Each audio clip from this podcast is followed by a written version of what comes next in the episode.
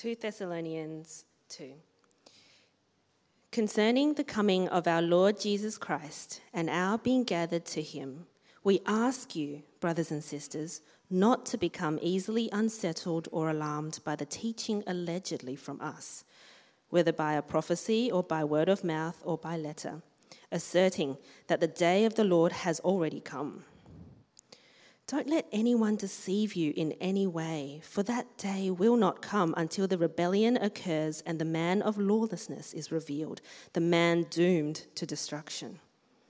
He will oppose and will exalt himself over everything that is called God or is worshipped, so that he sets himself up in God's temple, proclaiming himself to be God.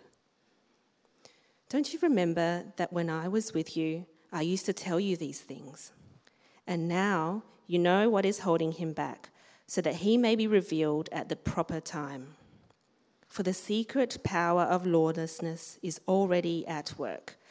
But the one who holds, who now holds it back, will continue to do so till he is taken out of the way. And then the lawless one will be revealed, whom the Lord Jesus will overthrow with the breath of his mouth and destroy by the splendor of his coming. The coming of the lawless one will be in accordance with how Satan works. He will use all sorts of displays of power through signs and wonders that serve the lie, and all the ways that wickedness deceives those who are perishing. They perish because they refuse to love the truth and so be saved. For this reason, God sends them a powerful delusion so that they will believe the lie, and so that all will be condemned who have not believed the truth, but have delighted in wickedness. But we ought always to thank God for you, brothers and sisters, loved by the Lord, because God chose you as first fruits to be saved through the sanctifying work of the Spirit and through belief in the truth.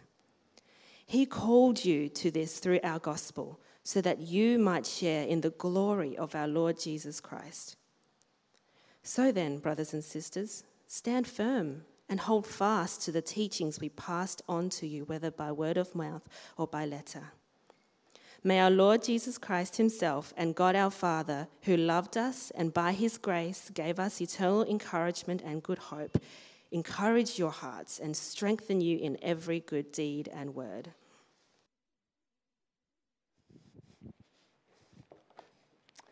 Thanks so much, Elaine, and uh, great to be with you here today. It'd be terrific if you could leave that passage open in front of you. We're going to wander around a little bit uh, in the Bible today. It's a topical series. We're exploring an idea, uh, but most of the verses will, uh, from elsewhere outside of 2 Thessalonians 2, they'll pop up on the screen. Most of them will. So that's roughly where we're heading. Uh, most of us have been around for long enough to uh, hear of different end of the world sort of predictions.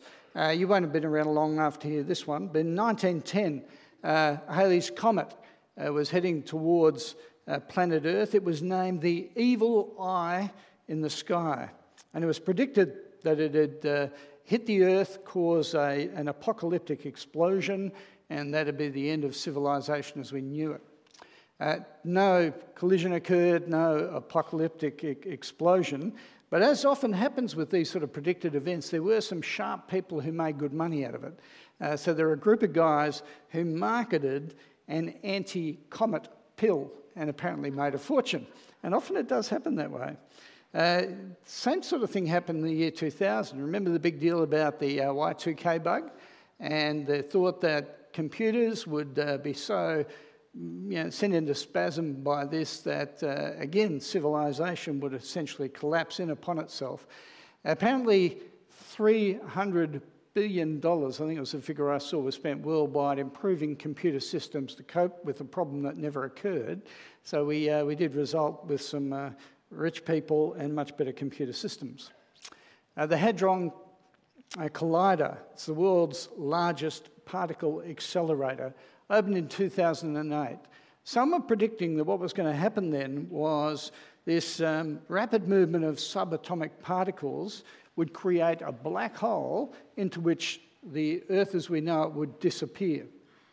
There have been lots of predictions over the years. Uh, there was a film called 2012 uh, that came out, sensibly enough, in 2009, uh, and it predicted that when the Mayan calendar ran out on December 21st, 2012, so the world would come to an end. You've heard it all before, you've heard repeated stories, different sorts of ideas. Uh, this year, as uh, tensions have escalated between the Ukraine and Russia, again, the sort of predictions about nuclear destruction of the world have surfaced again, and people have been fearful that this was the beginning of the end. And of course, Christians have, uh, in large measure, bought into these sort of end of the world scenarios and predictions in different ways. Uh, those of us who are, uh, are, alive in the 1980s will probably remember there was a book by Hal Lindsey called The Late Great Planet Earth. Caused, caused quite a bit of disruption in uh, different ways. And more recently, a guy called David Meade, he's a self proclaimed Christian numerologist. I'm not quite sure what that means, but he, um, he wrote a book called Planet X, uh, 2017 Arrival. Said there was a hidden planet uh, that would be uh, revealed, a planet called Nibiru, and it would collide with the Earth on the 23rd of September 2017. Very precise, you know, and uh, uh, he said he discovered this in a secret code on the pyramids at Giza. Uh, we're not preserved uh, from these sorts of speculations. Now, here's the thing the Bible does predict the world as we know it will come to an end, and it is very clear about it.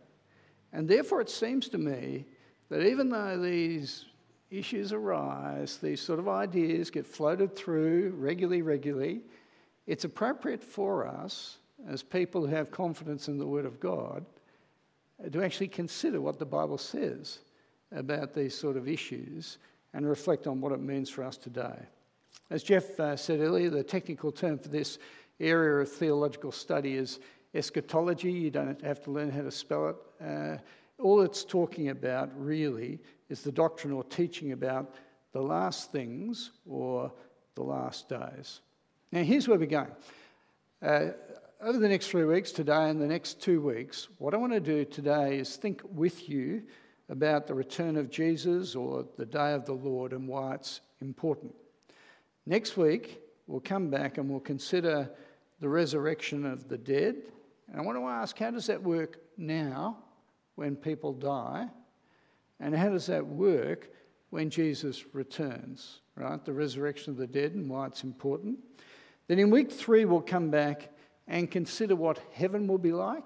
Now, confession here, we're going to consider what heaven will be like because I found myself as I was preparing this series thinking, I'd like to think about this a bit more. So, in two weeks' time, we're going to all think about this a bit more because uh, I've got an interest in this area. Okay, return of the Lord, resurrection from the dead, now and then, and then heaven. Is it, is it better by far? Why will, why will heaven be so good?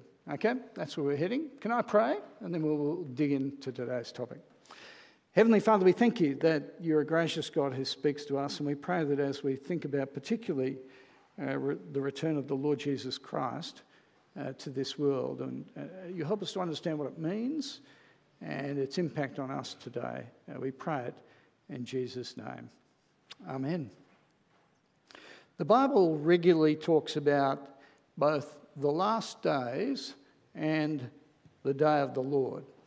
So if we went to a place like 2 Peter chapter 3 verse 3, uh, what we see there is uh, Peter writing and saying, above all, you must understand that in the last days, scoffers will come, scoffing and following their own evil desires. The last days just describes the time between when Jesus uh, died and rose again and when he returns to this world. In other words, the period that we're in right now is the last days. But the New Testament also talks about the last day, right? Not plural, but the last day. So if we go to 2 Peter chapter 3, verse 10, we're told there, but the day of the Lord will come like a thief. The heavens will disappear with a roar, the elements will be destroyed by fire, and the earth and everything done in it will be laid bare. It's the same sort of idea that Elaine read a few moments ago at the beginning of 2 Thessalonians 2, verse 1. Remember how it starts? Concerning the coming of our Lord Jesus Christ. I'm going to throw a diagram on the screen that just, just captures it in simple terms uh, what's going on, right? Resurrection of Jesus introduces the last days. That's the way the Bible thinks about it. Then we come to a day, the return of Jesus, the day of the Lord, which will end these last days period and will enter into the age to come. Okay? Then that's simplified, but that's essentially the schema that the uh, Bible works with it and uh, the one we need to understand. Now, I want to talk today about the return of Jesus, the day of the Lord, but I just want to make one brief point uh, before we, we go forward. The day of the Lord it will not occur because of random forces of nature that pile up. Okay? The day of the Lord will not come because we have too many greenhouse gas emissions, and uh, that is what causes it. The, the, Lord will not happen because uh, a human or humans have a brain snap and trigger a nuclear war that destroys the planet. Now, hear me right.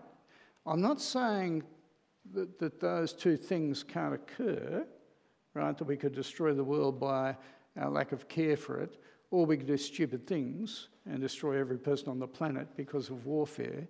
I'm not saying that, but what I'm saying is humans do not control the destiny of this planet. And the reason for that is because God does. You see, the timing and content of the end of the world has been planned by God uh, before this world was created. That is, bef- you know, from eternity to eternity, God controls all things in this world and the future of this world. They're under his sovereign authority. I want to take you to 2 Peter chapter 3, verse 5, and just see what it says there. Uh, Peter is saying they, when he's talking about they, there are those that don't believe in God, essentially. He's saying they deliberately forget that long ago, by God's word, the heavens came into being and the earth was formed out of water and by water. Okay, so referring back um, to the creation of the world by the authoritative word of God, right? This, it didn't just evolve, it didn't just sort of roll out like that. God, by his word, brought order and life into existence. He has authority. Now we go to verse 7 of 1 Peter 3 and see what it says there. By the same word, the present heavens and earth are reserved for fire, being kept for the day of judgment and the destruction of the ungodly. You see, by God's word, this day of the Lord will be introduced. That is, God has authority over both the timing and the content of that day. He rules over all things. Now, the reason I want to make this point is because if you're someone who trusts in the Lord Jesus Christ, you, you cannot be in a safer position than what you're in right now. You serve the one who rules heaven and earth and from eternity to eternity. And he is in your court caring for you in the midst of his sovereign plans. Do you understand? If you're a believer, you're, you're the most relaxed person on the face of the planet, you know, because of that knowledge of God's care. Now, I'm not talking about your personality so much, but the security that you have because God does, in fact, rule the universe. Right? It's really critical to have it in place because it runs so counter to everything that we're told about living in this world and the insecurity about it. Okay? Let me move on. So, when will this day of the Lord happen? You see that in the outline. It's, the issue that Paul was focusing on with this young Thessalonian church.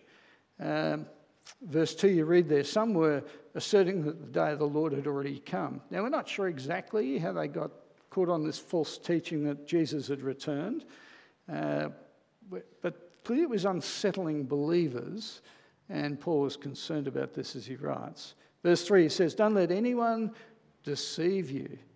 And then he starts to talk about what will need to happen before the day of the Lord actually occurs. You know, Jesus hasn't returned yet, he says. Um, when will Jesus return? And then what you get in 2 Thessalonians 2 is this checklist from verses 3 to 9 of um, a series of statements that really sounded quite complex, I think, as you heard them read, and that was the intention of having them read. Listen to what it says. I'll just summarize it rather than read it through. Verse 3 says the rebellion has to occur first, and the man of lawlessness needs to be revealed. Verse 4 He'll exalt himself over God and proclaim himself to be God.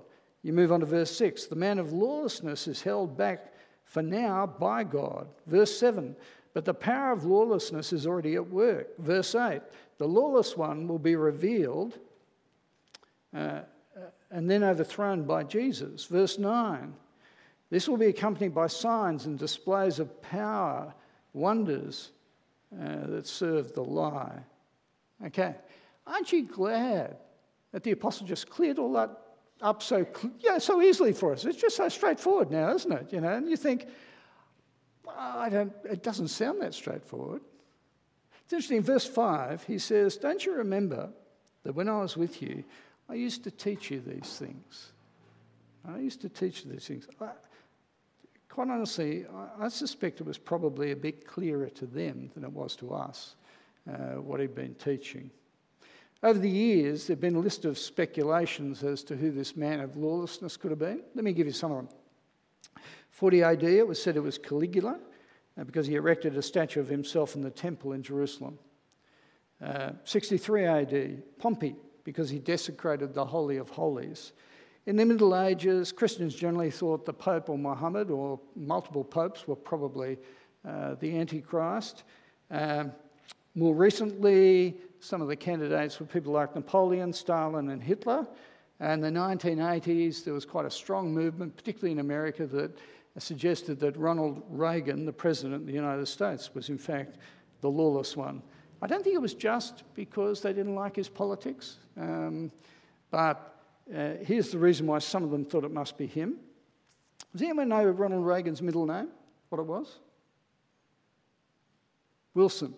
Okay, so then once you hear that, you know why they thought he was the man of lawlessness, because his first name, Ronald, six letters, right? Reagan, six letters. Middle name, Wilson, Six letters. Okay, six, six, six. It's, it's obvious now, isn't it? You know, um, picking up on some of that apocalyptic speculation in the book of Revelation. Now, I'm obviously lampooning that sort of speculation, and I'm not saying, oh, this is just too hard, let's throw up our hands and forget about it. Don't hear me doing that. Um, but I do want to say that I think, just like with the Thessalonians, it was an enormous distraction from something more central. So when Christians get preoccupied with trying to predict the man of lawlessness or the date of the return of Jesus or any number of speculations in this area, it's not the main point. It's not the main point here in 2 Thessalonians 2. What we're told very clearly a number of times in the New Testament, place like 2 Peter 3, verse 10, is that Jesus will return like a thief in the night. Now, over the last 25 years, I've lived in the same house. It's been robbed, I think, about four times. Right? Can I say, not once did a thief put their calling code in my letterbox and say, you know, planning to pop in Wednesday morning to rob your house, be really handy if you're out, right? You know, like, never. Real estate agents do it all the time, right? But thieves never do it, okay? Do you get the point of what's being told here? The return of the Lord like a thief. We are living in the last days. There is nothing that needs to happen before the last day occurs. It's no great major event. We'll see lawlessness operating all around us, anti God sentiment occurring across the globe. They are the days in which we live. And then Jesus, he will return. When the music went off at the start of the service, remember it distracted Jeff? I thought, I may not have to preach this sermon. You know, like uh, it didn't get louder, so I assumed I would. But, you know, it, that is, Jesus could return at any time. Nothing needs to occur. The more important issue is why is the return of Jesus important? Why is it so significant? You see, some things are factually true, but don't make any difference, do they? Uh, I was looking through the Guinness Book of Records, and the world record, uh, you'll be fascinated by this, the world record for eating the most live worms in 30 seconds. They record this. It was set by a man called Mark Hogg, right? Unfortunate name, I think, but Mark Hogg set this one in 1988. He ate 62 live worms in 30 seconds. Right? Now, me having told you that, I'm thinking you're not all going to rush home and see if you can beat the world record. Now, this is just sort of, it's trivial sort of information out here. Jesus will return, the day of the Lord will occur. You can't say to me, oh, good to know. No, no, no. This is critically important. You see, this is the goal to which God has been driving his plans and the universe for eternity, towards this endpoint. Back in 2 Thessalonians chapter 1, Jesus' return is described as a day when humanity will be judged. Have a listen 2 Thessalonians 1, verse 6. God is just. He'll pay back trouble to those who trouble you and give relief to those who are troubled and to us as well. Friends, God is just. Nothing escapes his attention. Uh, we don't always see justice now, though, do we? That's not evident in our world. So, when will there be final justice? Well, verse 7. This will happen when the Lord Jesus is revealed from heaven in blazing fire with his powerful angels. He'll punish those who don't know God and do not obey the gospel of our Lord Jesus. They'll be punished with everlasting destruction and shut out from the presence of the Lord.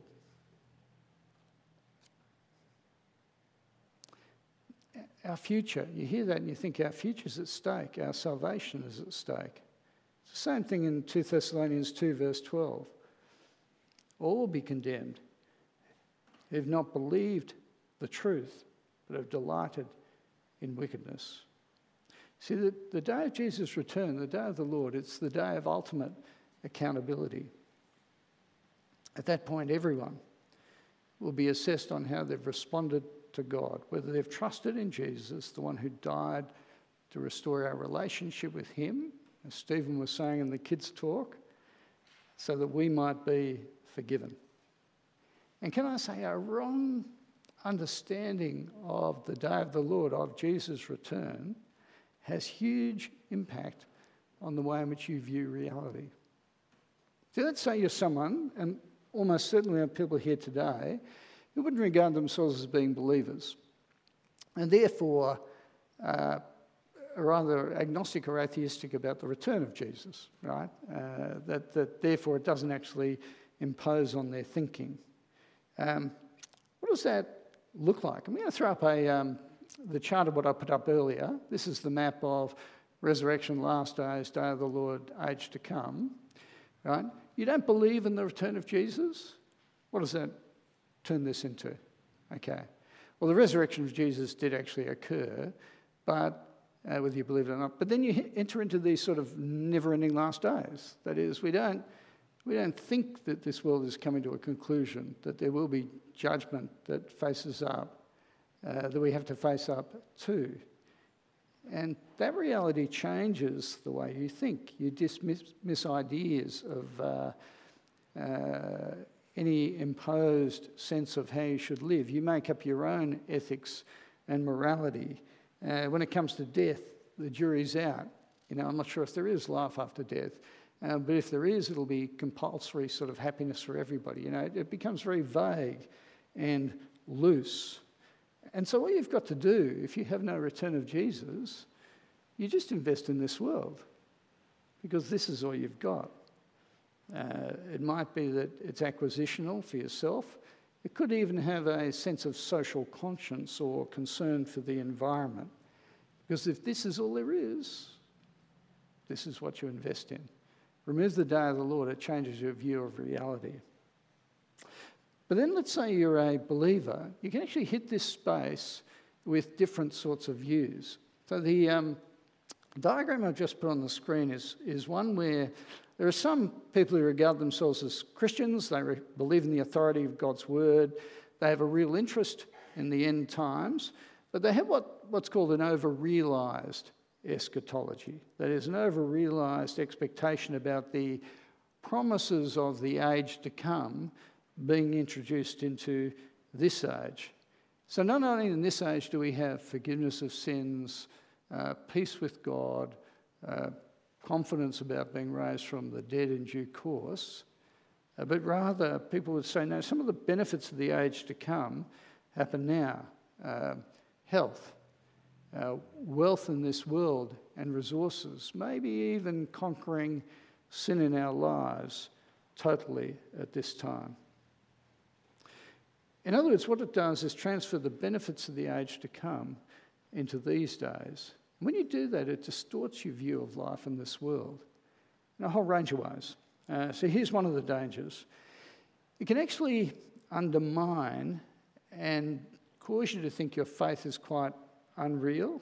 So if you expect that you're going to go through life essentially well and healthy and flourishing financially, and then you get cancer, what do you do with that? Um, you know, do you think it's because you've stepped out of the will of God, you're sinful? Is that what's going on here? Do you understand? It's very destabilizing. You overlook places like Romans 8 that tell us we live in a groaning world until Jesus returns. What you tend to do too with this view is you tend to idolize the world. That is, um, you think that God will take the benefits of the age to come and make this world shinier. The, the focus, it's essentially idolatrous. It's a, a fixation with what we have now, only better, and that the age to come will just be like this world but better. Uh, it's very materially focused at that point. And here's the really dangerous thing that when you come to talk to others about the Lord Jesus Christ, it distorts the message you're trying to present. Because what you're saying to people essentially is that God wants to bless you now with things in this world. That becomes such a prominent thing. That's very appealing to this age, which is so essentially self focused and selfish. You see, it, it distorts stuff. Um, what about us? Uh, you may not have that sort of worldview. I mean, we, we're serious about the Bible, so obviously we're marvellously well balanced. You know, uh, hear me if you don't know me. I have my tongue in my cheek at this point. Okay, what?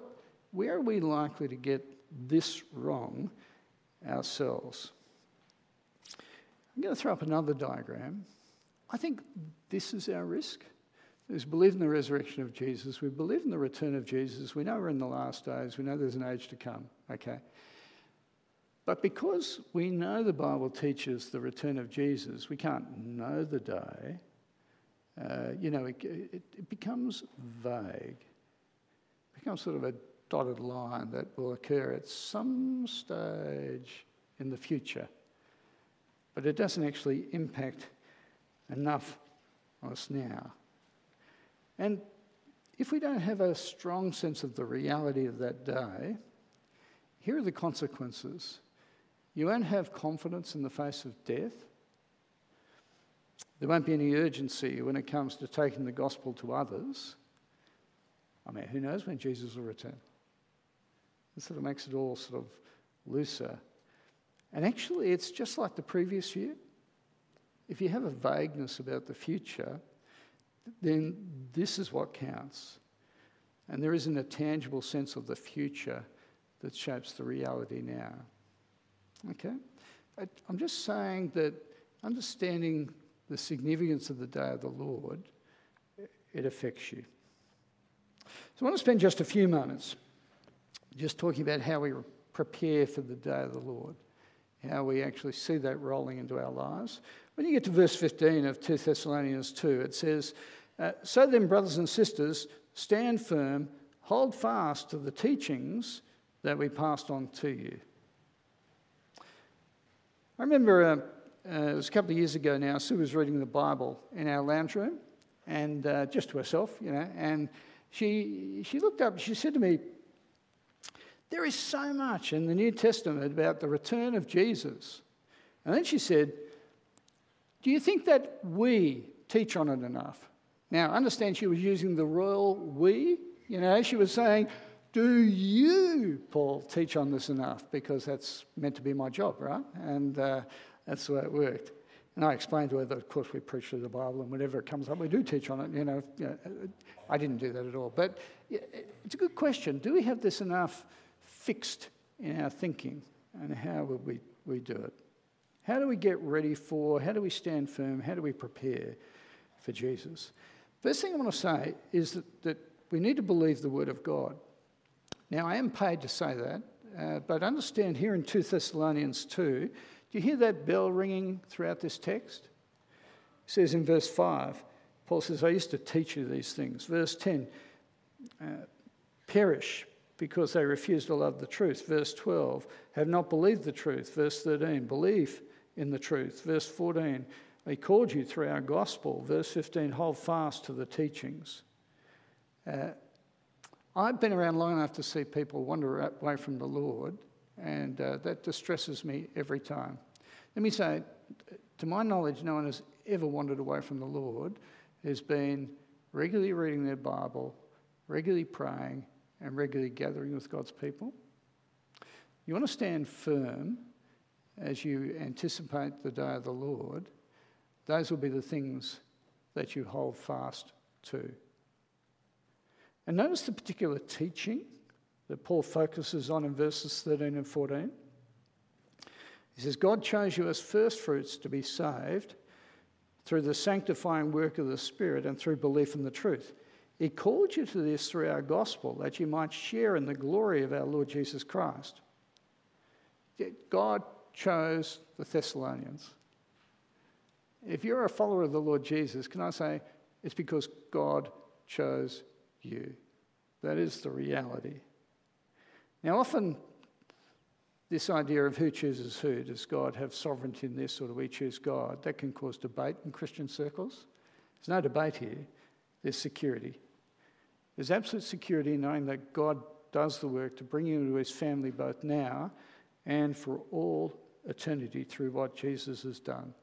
There's security in knowing on the day of the Lord Jesus Christ, you will stand firm on that judgment day because you will look to what God has done for you in Jesus and point to that instead of yourself. That is incredibly securing. Now, we need to hold, hold fast to the, the sovereignty of God and salvation as well. Second thing is, why, why hasn't the day of the Lord happened yet?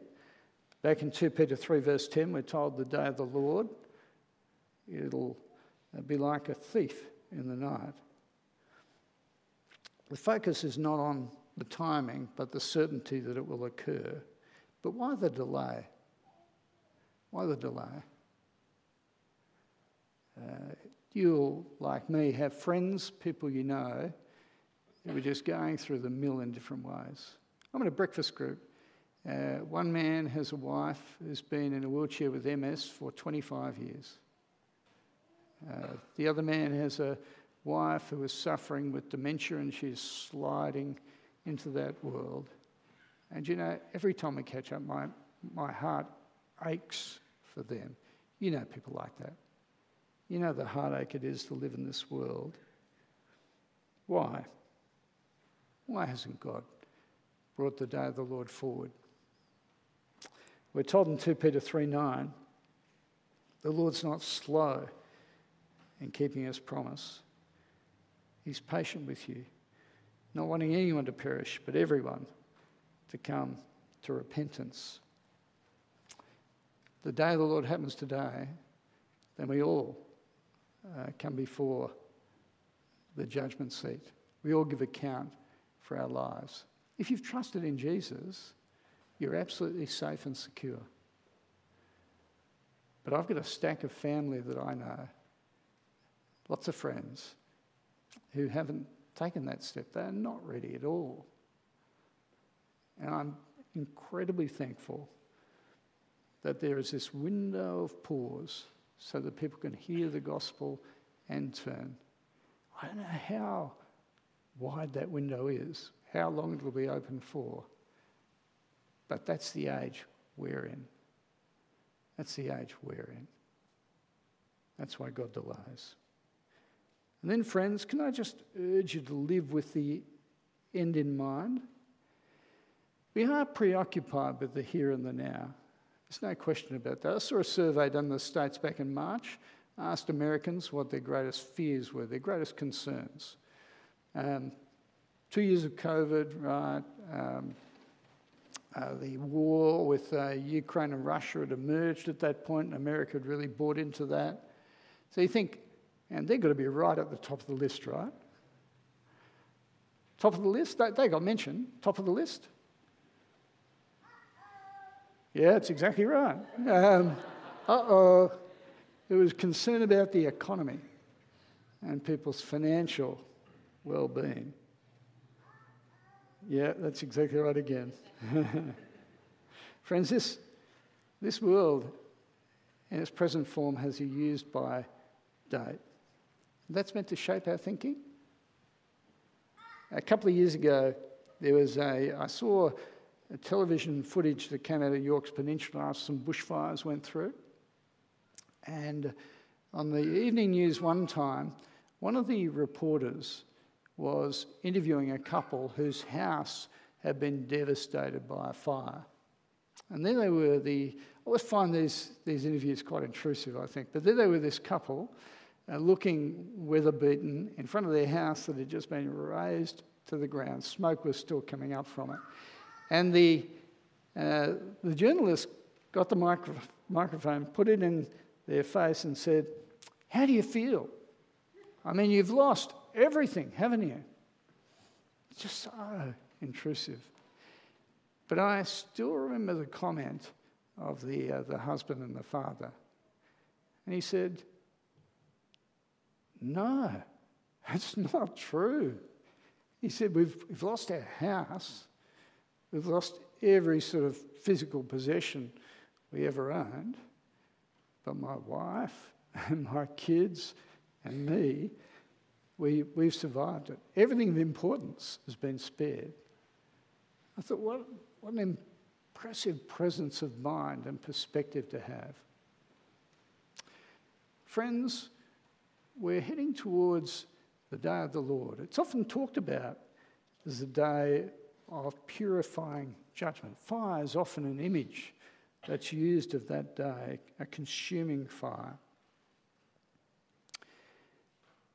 What will be important then? What will survive? What will endure into eternity? And once you've worked it out, then you live with that priority in mind now. That's what we're called to do. Can I pray for us? Let's pray. Heavenly Father, we, uh, we thank you that you're a, you're a holy and just God. Uh, Father, we thank you that you're also sovereign. You rule from eternity to eternity. And Father, we pray that we will entrust ourselves into your sovereign hand and keeping. Uh, Father, we thank you that you've made certain promises about your Son returning to this world. And Father, we don't know the day, but we do know the certainty of the fact that it will happen. And Father, we ask that in the meantime we'll entrust ourselves to you. Uh, we'll enjoy the creation that you've placed us in. But more importantly, we'll allow eternity to shape our hearts and minds. And we pray it in Jesus' name. Amen.